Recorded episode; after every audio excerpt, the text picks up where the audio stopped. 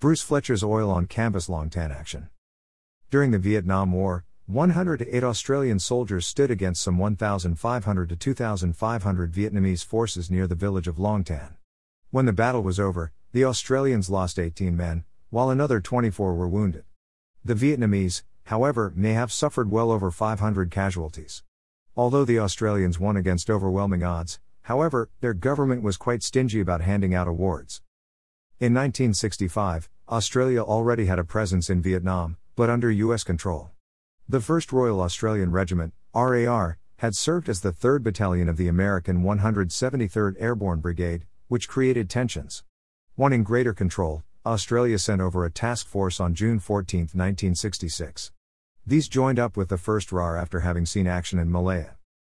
The R and R arriving at Tan Son Nhut Airport in 1966. A major point of contention was that the Australians were not used to the attrition warfare that Americans preferred. Believing that the guerrilla tactics they had mastered in the jungles of Malaya would be more efficient, they set up base in the province of Phuoc Tuy because it was a well known Viet Cong stronghold. Phuoc Tuy also had a port that would allow them to ship troops in and out. And after a reconnaissance of the area, it was decided that the terrain would be ideal for the veterans of the Malayan campaign.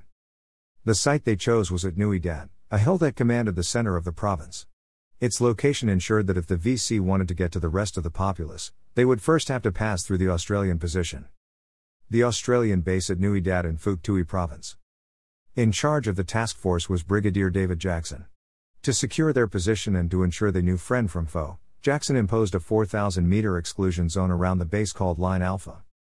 This meant expelling all the locals within the zone so that if they did encounter any Vietnamese, they'd know they were dealing with the VC. And to make sure the residents stayed out, all villages within the exclusion zone were destroyed. By August 1966, the base was barely three months old and still not entirely readied. Knowing this and hoping to dislodge this very inconveniently located enemy base, the VC attacked. Brigadier Oliver David Jackson. The Australians had picked up VC radio transmissions, but sweeps of the surrounding area found nothing. Just before midnight on August 16, Nui Dat was attacked by mortar fire and recoilless rifles. The Australians responded with counter battery fire. The firing continued till the next morning, then stopped. The location where the VC had fired from was discovered by a sweep of three companies.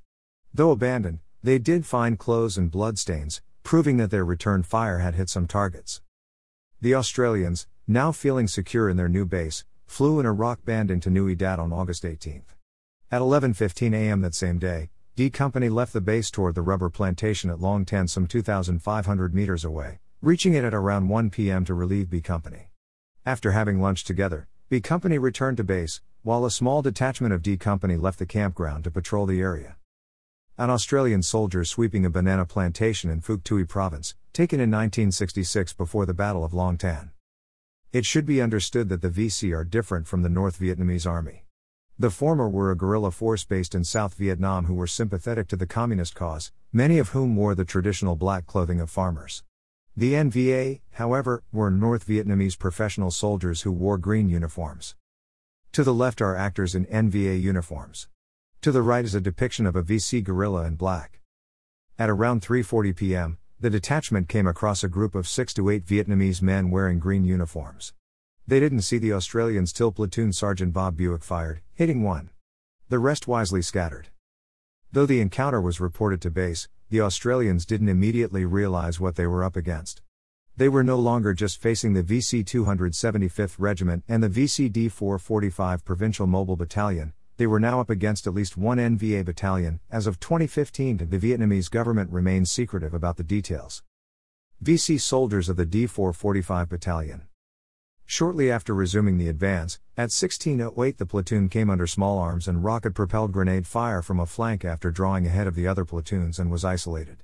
Pinned down, they called for artillery support as a monsoon rain began, reducing visibility.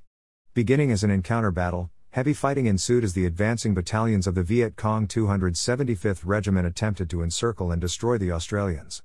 After less than 20 minutes, more than a third of 11 platoon had become casualties, while the platoon commander was killed soon after.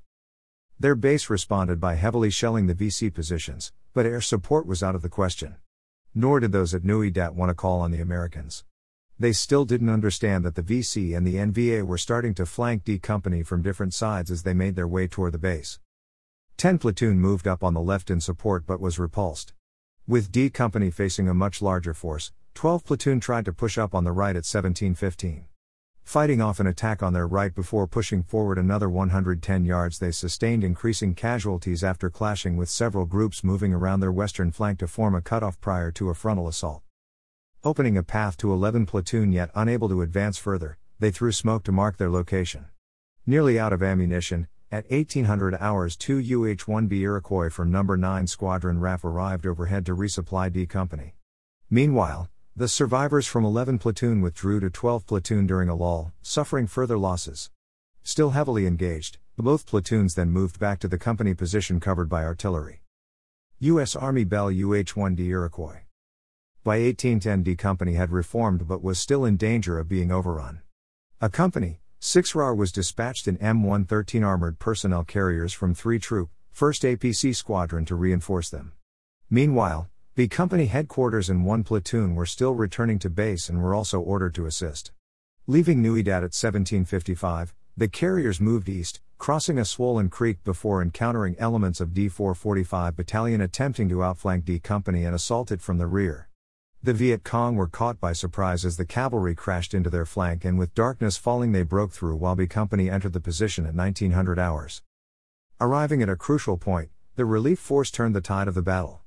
The Viet Cong had been massing for another assault that would have likely destroyed D Company, yet the firepower and mobility of the armor broke their will, forcing them to withdraw. Continuing past D Company, the relief force assaulted the Viet Cong, before moving back to the company position at 1910. The artillery had been almost constant throughout and proved critical in ensuring the survival of D Company. By 1915, the firing had ceased and the Australians waited for another attack. However, after no counterattack occurred, they prepared to withdraw 820 yards west. With the dead and wounded loaded onto the carriers, D Company left at 2245 while B and Company departed on foot. A landing zone was then established by the cavalry with the evacuation of the casualties finally completed after midnight. Forming a defensive position ready to repulse an expected attack, they remained overnight, enduring the cold and heavy rain. Members of the Royal New Zealand Artillery, RNZA, firing an M2A2 howitzer. The Australians returned in strength the next day, sweeping the area and locating a large number of Viet Cong dead. Although initially believing they had suffered a major defeat, as the scale of the Viet Cong's losses were revealed, it became clear they had won a significant victory. Two wounded Viet Cong were killed after they moved to engage the Australians, while three were captured. The bodies of the missing from 11 platoon were also located. Two men had survived despite their wounds, having spent the night in close proximity to the Viet Cong as they attempted to evacuate their own casualties. Due to the likely presence of a sizable force nearby, the Australians remained cautious as they searched for the Viet Cong.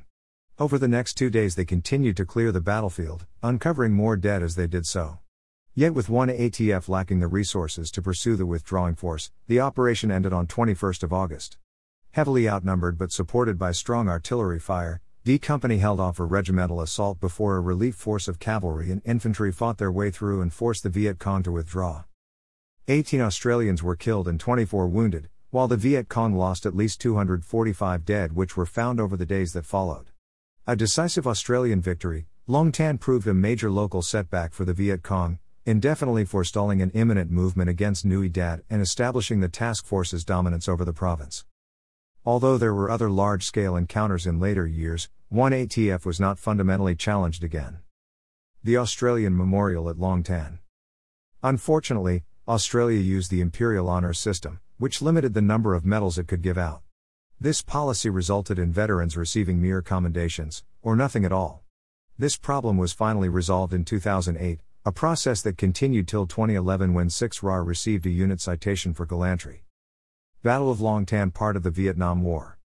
Date 18 August 1966 Location Long Tan, Phuoc Tuy Province, South Vietnam Result Decisive Australian victory. Belligerents Australia. New Zealand. United States Viet Cong. North Vietnam commanders and leaders Harry Smith Nguyen Thanh Hong. Nguyen Thoi Bung. Wei Quang Chan units involve Ed Khoi, 6 RAR 5 TH Division.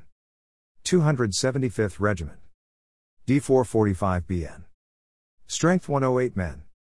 1,500 to 2,500 men. Casualties and losses 18 killed. 24 wounded, 245 killed. 350 wounded, estimate 3 captured. Thank you, Pramvet, for providing the link to this 1.5 hours documentary about the battle at Long Tan. For more thorough information regarding the Australians in this battle, https colon slash slash n.wikipedia.org slash wiki slash battle underscore of underscore long underscore tan and nbsp. This article originally appeared on War History Online, November 15, 2015. Click this link to see the entire article. https colon slash slash www.warhistoryonline.com slash featured slash battle long. Dash. Thank you for taking the time to read this. Should you have a question or comment about this article, then scroll down to the comments section below to leave your response. If you want to learn more about the Vietnam War and its warriors, then subscribe to this blog and get notified by email or your feed reader every time a new story, picture, video, or changes occur on this website. The button is located at the top right of this page. I've also created a poll to help identify my website audience. Before leaving, can you please click here and choose the one item best describing you? Thank you in advance.